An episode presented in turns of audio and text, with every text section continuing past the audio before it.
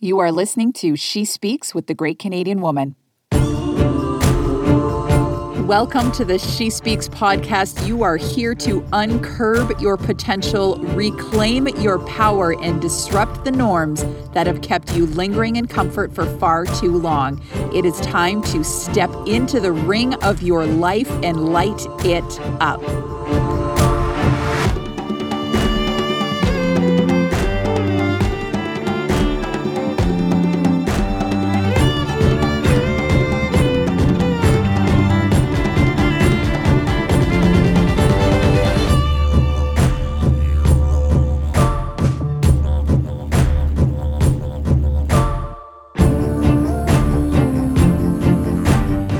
Tune in every Monday and Wednesday to be ignited by a new, refreshing, and potently courageous Canadian woman to remind you of who you are, what you're made of, and what you're here to do.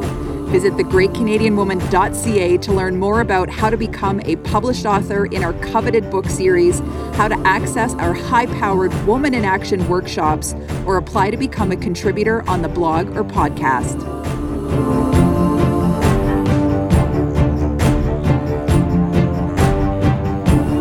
So get ready, get set, let's blaze some trails. So tell me, where are you on your mental health journey? Are you fixed on your memories and living in the past? Or are you worried about the what ifs and living in the future? When you are living in the present, do you feel happy in the comfort of your own skin? And do you feel safe in the spaces that you fill next to others? What experiences keep you up at night?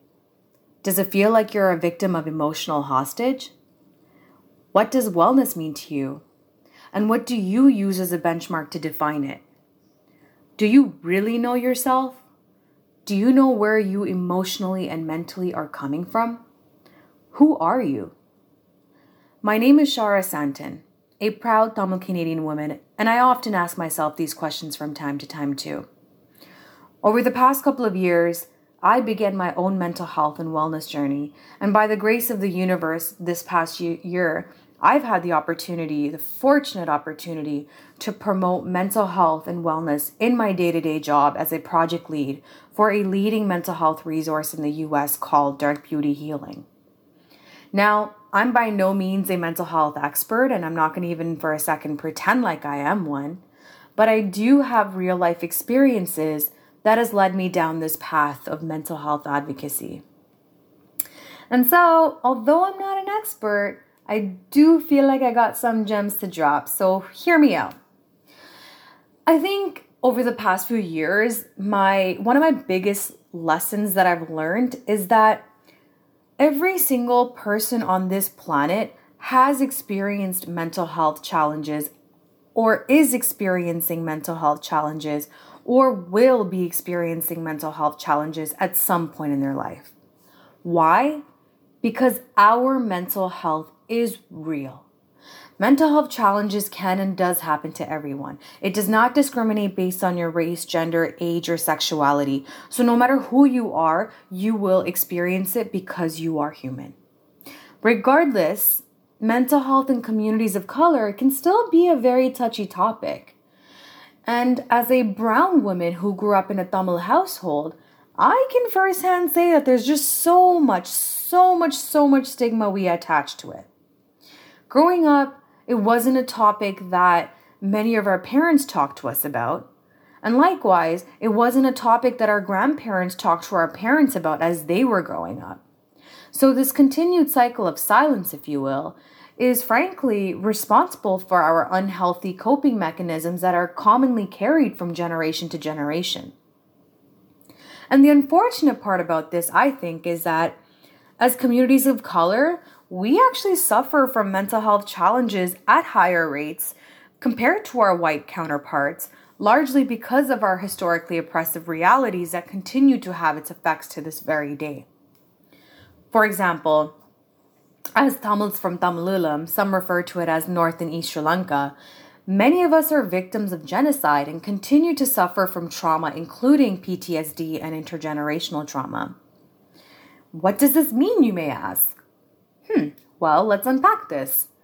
You see, back home, my family and friends lived in this constant state of survival mode where the main difference between each day for them was life or death.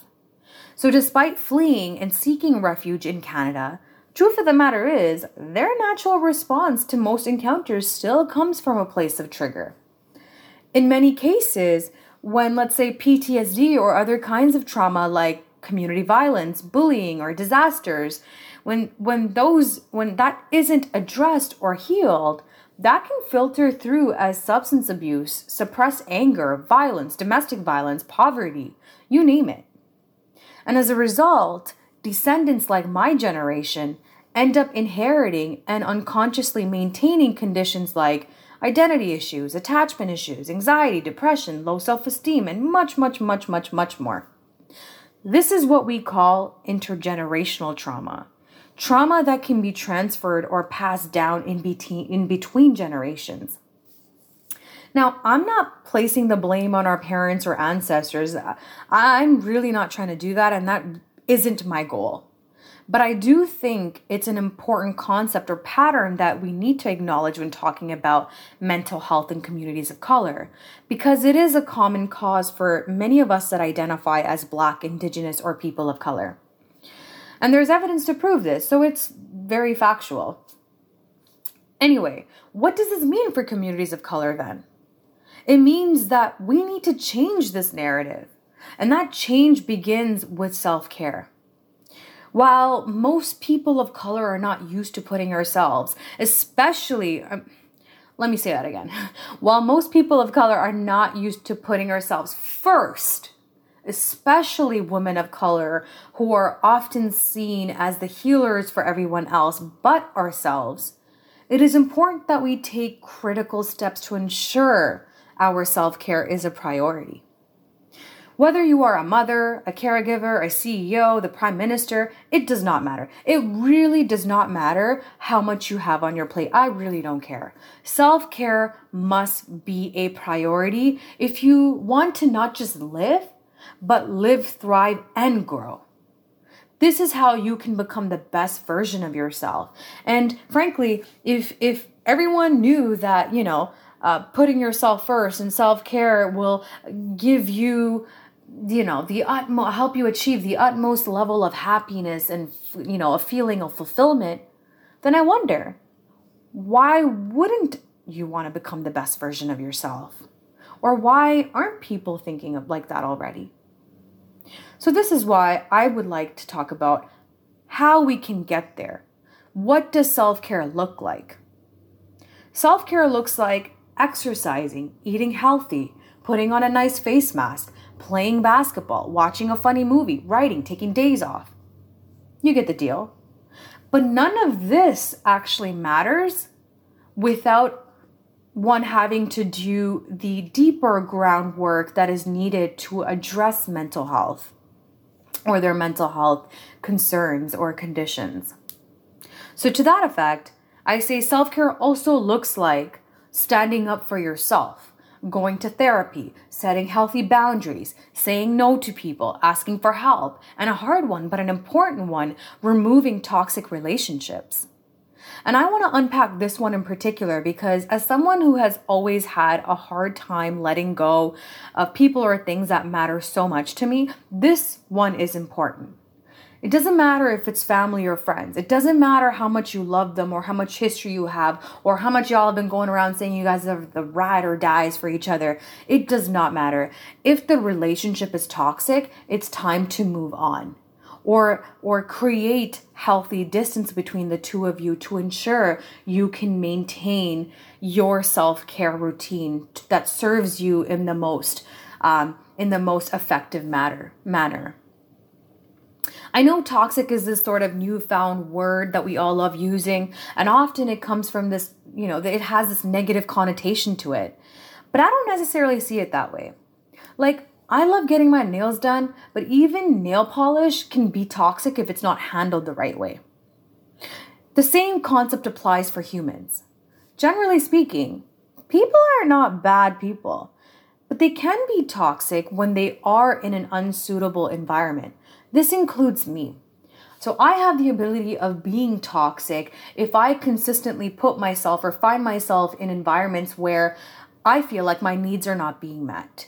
My mental health needs are not being met, or where I feel like I simply just can't seem to flourish or grow. You know, when I reflect on my own life, I often think about how much time and energy I've wasted on people. I stuck around and allowed shit that I knew wasn't was not okay, thinking that I am a good person. I have to be the bigger person. I'm always going to be kind. I need to respect my elders because that's what I've been told or how I've been raised. You know, this is who I am. I'm not going to change myself for other people and this and that and la la la la la. No, it had nothing to do with me being a good person. It had everything to do with my anxiety. It had everything to do with my insecurities. It had everything to do with my lack of education and awareness about mental health. Once I started to understand the truth about mental health, that's when I was able to identify my own toxic traits and understand that my mental, emotional, and behavioral patterns, it meant more than just what I saw at surface value. My outbreaks were connected to my anxiety. My anxiety was connected to my suppressed emotions, including anger. My anger was connected to irritation. My irritation was connected to sadness. Sadness that was often deeply rooted in losing my father as a teen. I'm 29 and I'm still working through this. But the clarity was everything. The moment I wanted to and started to actually put do better for myself, that's when I set boundaries and finally started to protect my peace and not my name. And that's also when I realized how many people were actually down for me. How many people were willing to continue to show up for me, just as much as I've been showing up for them. You can bet that I've certainly lost people through this process, but you know, that's not a bad thing. That's actually a great thing. I now have more time to invest in myself. And the others, they now have more time to invest in themselves. And now we're all one step closer to healing and growing. And hey, that's the goal, right? So just like that, you owe it to yourself to do the same too. You are what you eat, so choose what you consume wisely. Your environment can make or break you. So if you gotta let go, I say, let go in style. Put your best shade on and keep it moving. Keep it freaking moving.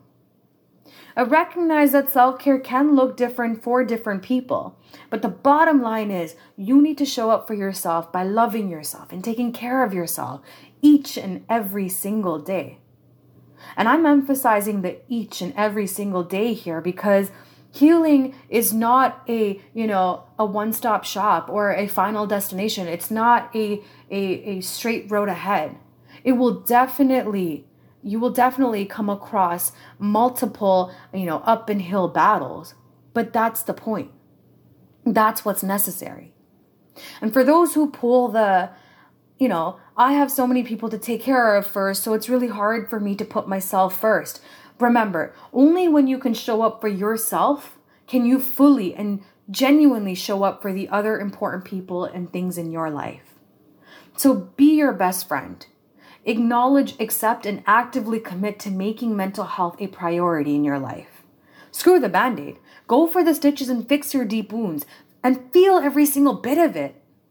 Believe me, it will be a very painful and uncomfortable process, and it will take a great deal of strength to put yourself in a vulnerable position every single day. But that's exactly what healing is about. It's about really forcing yourself to face your deepest fears and comfort your traumatized and scared inner child, the child that needs you the most. That is, that is when transformation truly begins, and that's how we shift from generational trauma to generational healing.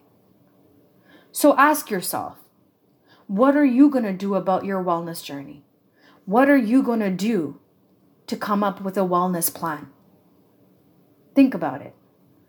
Thank you for sharing this beautiful moment, time, and energy with me today. And special shout out to the Great Canadian Woman team for giving me the space to share my insights on this week's episode of She Speaks. Thank you, thank you, thank you. And until next time.